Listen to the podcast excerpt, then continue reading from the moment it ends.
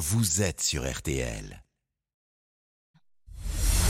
Julien Cellier et Cyprien Sini ont défait le monde dans RTL Soir. Allez, 18h40 minutes et on va défaire le monde maintenant dans RTL Soir avec Cyprien Sini, Isabelle Choquet et Laurent Tessier, s'il vous plaît. C'est l'info autrement, c'est jusqu'à 19h et voici le menu. Ce soir, on défait les pollens. La saison est officiellement ouverte et les allergiques sont de plus en plus nombreux. Pourquoi Comment Demain, tous allergiques Vous allez tout comprendre. Au menu également, la France, championne d'Europe des centenaires. Et après le vent des globes, le navigateur Maxime Sorel à la conquête de l'Everest. On défait le monde de la quotidienne. C'est parti On défait le monde dans RTL Soir. Et voici le son du jour. Des mangeaisons du nez, des éternuements, un nez qui coule ou un nez bouché, des larmoiements, l'œil rouge et les démangeaisons. Alerte au pollen. Et là, Julien, vous savez parfaitement de Ah, quoi on parle. Et vous n'êtes pas le seul, hein, heureusement. La France, la saison des allergies est officiellement ouverte. Il y a même des cartes de vigilance de la France sous les allergies, car le problème devient carrément endémique. De plus en plus de Français sont touchés par ce qu'on appelle communément bah, le rhume des foins. Alors demain, serons-nous tous allergiques? Pour le savoir, on a contacté le docteur Sophie Silcré-Grieux. Elle est allergologue à Paris, membre de l'association Asthme et Allergies. Et d'emblée, un constat assez effrayant s'impose. Incontestablement, on a de plus en plus de gens qui sont allergiques. On n'arrive plus à assurer le suffisamment pour, compte tenu du nombre d'allergiques qui a explosé ces 30 dernières années. Actuellement, il y a 25 à 30 de la population qui est allergique. C'est énorme. Et ça va pas aller en s'arrangeant puisque, euh, selon les estimations de l'OMS, en 2050, 50% de la population sera allergique. C'est énorme, hein, 50% de C'est la énorme. population. Comment on l'explique cette explosion? Alors plusieurs raisons. hein. Notre environnement a changé et l'être humain aussi a changé, figurez-vous. C'est passionnant. Notre environnement a changé. On a des saisons polliniques qui sont plus intenses. On a des espèces végétales qui, euh, en raison des changements euh, climatiques, se développent dans des endroits où elles n'existaient pas avant. Et nous, notre système immunitaire a changé. Nos anticorps supportent de moins en moins des éléments qui sont normaux dans l'environnement. Et à ça, il y a plusieurs raisons. Entre autres, le fait que dans la toute petite enfance, on a rencontré beaucoup moins de germes, de microbes, et que par conséquent, le système immunitaire s'est mis à développer des réactions de défense contre des choses inoffensives. Quand vous avez un système de défense qui n'a pas à s'occuper de nous protéger contre de vrais dangers microbiens, eh bien, il a tendance à avoir des comportements de défense vis-à-vis de substances non dangereuses. C'est ça l'allergie. C'est une réaction de défense immunitaire contre un élément qui normalement n'a aucune toxicité. Et conséquence la plus épatante, vous pouvez désormais voir apparaître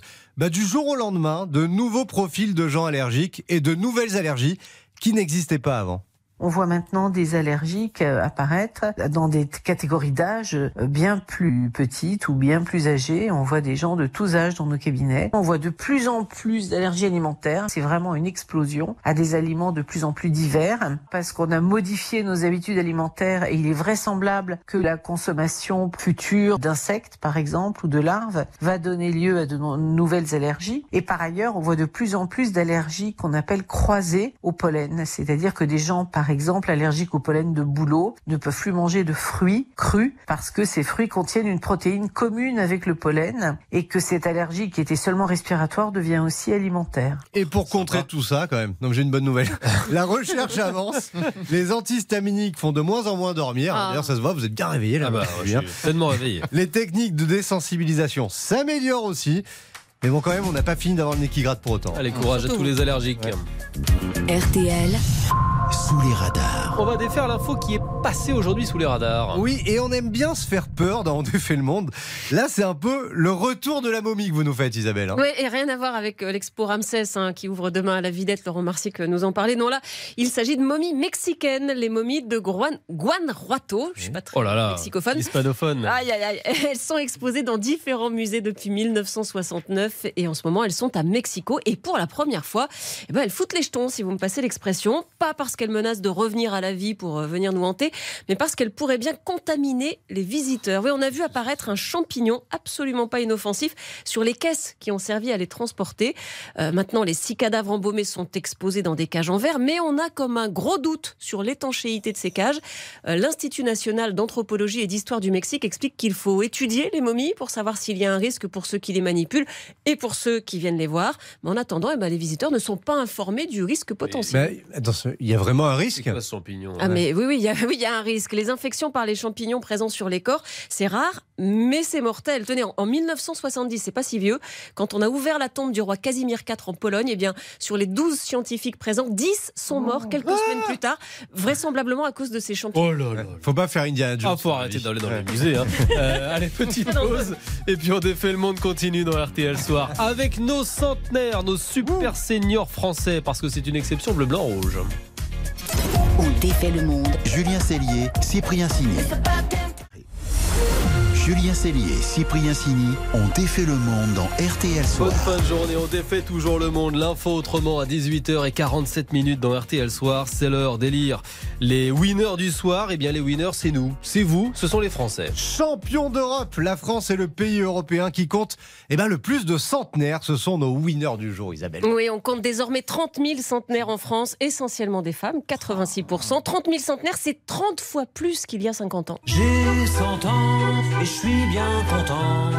Ah oui, ils sont contents, nos centenaires, parce que bien sûr, comme disait ma grand-mère, on a l'âge de ses artères, mais parfois ils affichent quand même une forme étonnante. Ah ben, je vais passer l'aspirateur ce matin. Voilà, certains font le ménage, bon pourquoi pas, plus amusant. Chaque semaine, c'était dansant pour Marie-Louise. Oui, une petite polka et hop. Et alors quand ils fêtent leur anniversaire, là, on ne les arrête plus. C'était son rêve de petite fille, monter dans un camion de pompiers.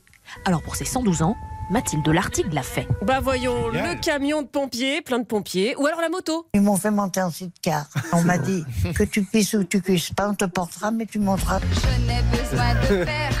Toujours prêts pour de nouvelles aventures, nos centenaires, euh, des aventures même involontaires. Alors, je change de chaîne, mais comme j'avais pas mis mes lunettes, j'ai pas vu le numéro de la chaîne, je suis tombée sur un film porno. C'était pas tout à fait ça que je voulais voir. Ah bah j'en connais d'autres qui auraient pas dit non, hein. Quel plaisir vous vous accordez encore aujourd'hui? De coucher avec ma femme. La pêche, on vous dit. Alors, il a vraiment de la chance, ce monsieur, parce qu'il vit encore en couple. Ça, c'est seulement 4% des centenaires.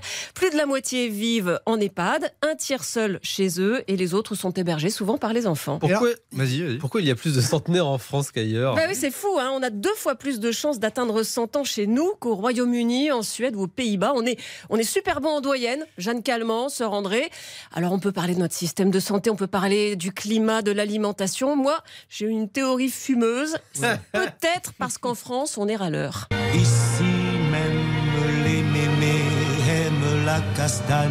Eh oui, c'est vrai. Et on ne va Oh, pas je se mentir. moi. Ça, c'est certain.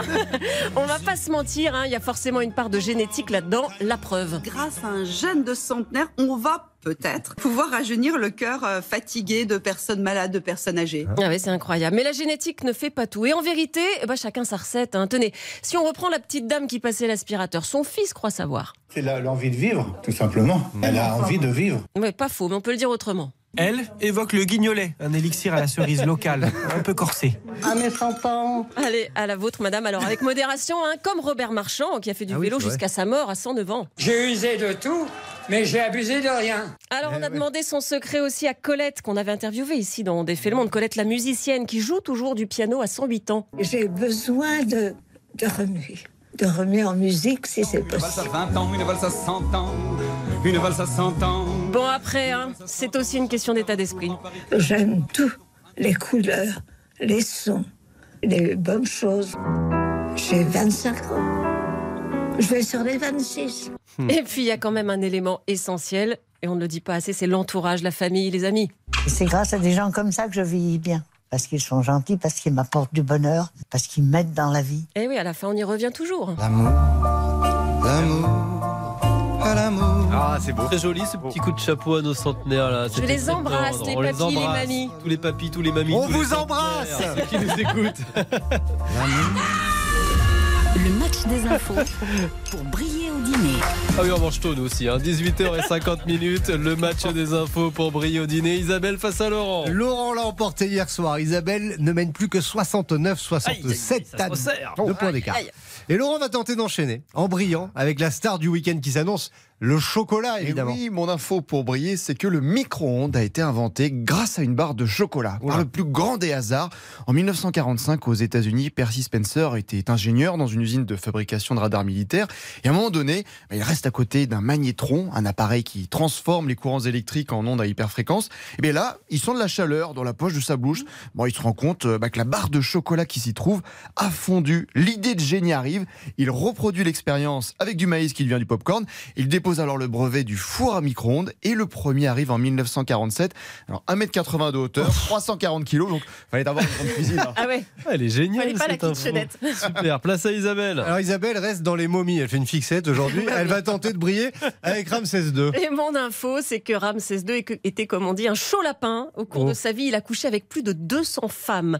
En fait, il avait un harem avec ce qu'on appelait la grande épouse, bon, sa femme, quoi, c'était Néfertari, les épouses royales et des femmes appelées les beautés du roi, en gros les concubines.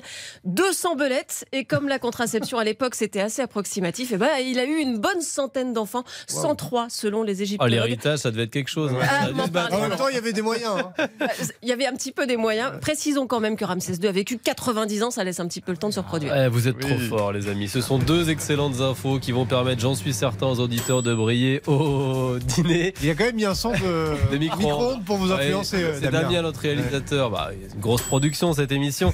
Match nul ce ami. soir, donc 70-68 au compteur. RTL Soir continue dans quelques secondes. Il y aura bien entendu le journal de 19h. On va reprendre le fil de, de l'actu en cette troisième journée de mobilisation depuis l'adoption de la réforme des retraites. Mais juste avant, on va défaire votre monde avec notre copain Maxime Sorel. Nous l'avions suivi pendant la route du Rhum. Figurez-vous que le skipper veut maintenant grimper l'Everest. On n'arrête pas ce garçon, ce garçon. À tout de suite. Julien Cellier, Cyprien Sini. On défait le monde. Julien Cellier, Cyprien Sini ont défait le monde dans RTL Soir.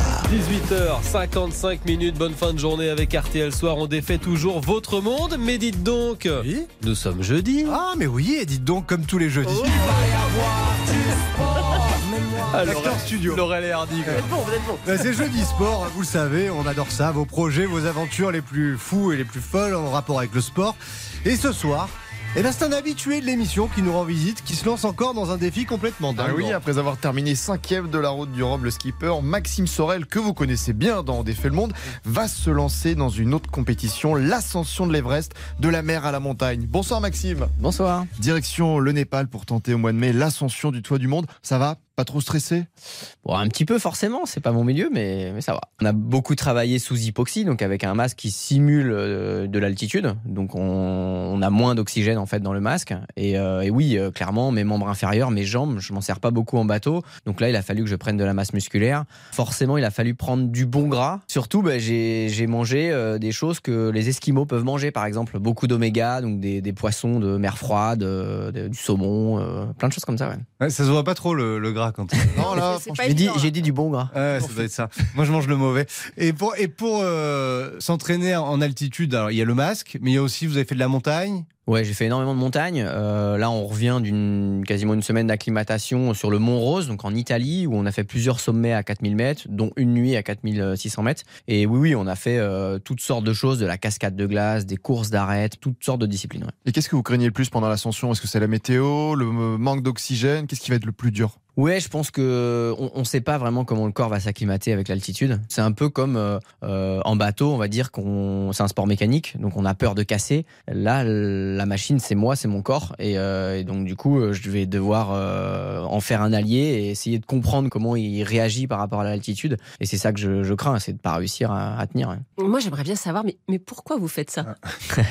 Ouais, c'est un projet que j'ai créé en 2017, avant même d'avoir fait le Vendée Globe en 2020. Je suis parrain d'une association, Vaincre la mucoviscidose, et en fait, je me suis dit, mais, mais comment je peux hein, mettre en lumière d'une autre manière que ce que je fais déjà, cette association? Euh, Et je me suis dit, si j'ai la capacité à réaliser réaliser un Vendée Globe, donc l'Everest des mers, eh ben je ferai aussi l'ascension de l'Everest et j'appellerai ce projet mon double Everest. Là-haut, euh, il y a plus de 35% de capacité respiratoire hein, et c'est ce qu'a un patient qui est en attente d'une greffe. Donc en fait pour lui c'est un peu l'état ultime et moi je vais aller vivre un petit bout de ce qu'il vit euh, au quotidien. Donc c'est un, un symbole de- d'espoir pour eux. ouais. Et l'objectif, comment ça se passe? C'est 5 jours pour monter et redescendre, c'est ça?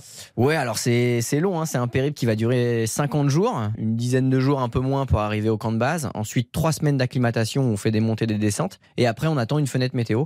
Et la grosse difficulté en fait, c'est aussi d'attendre. C'est-à-dire qu'il faut apprendre à rien faire. Je suis un peu hyperactif du travail, hyperactif sur mon bateau, là, il va falloir que je patiente. Eh ben, on va vous suivre, Maxime. Évidemment. Évidemment, bon courage pour cette aventure. Le double Ah, Everest. Merci à vous. À très bientôt. À très bientôt, Maxime. Incroyable. Et puis à très bientôt aussi. Oui. euh, les On essaiera de l'avoir quand il sera au camp de base et tout, on va le Ah, suivre. hein. Bien Ouais. sûr, même quand il sera tout en haut, si ça capte. Ouais, ah, Je pense pas. qu'il y aura autre chose à faire, mais on peut essayer. Bon, merci à vous les amis Allez, euh, dans Défait le Monde. Demain, 18h40, ce sera vendredi. On refera nos Région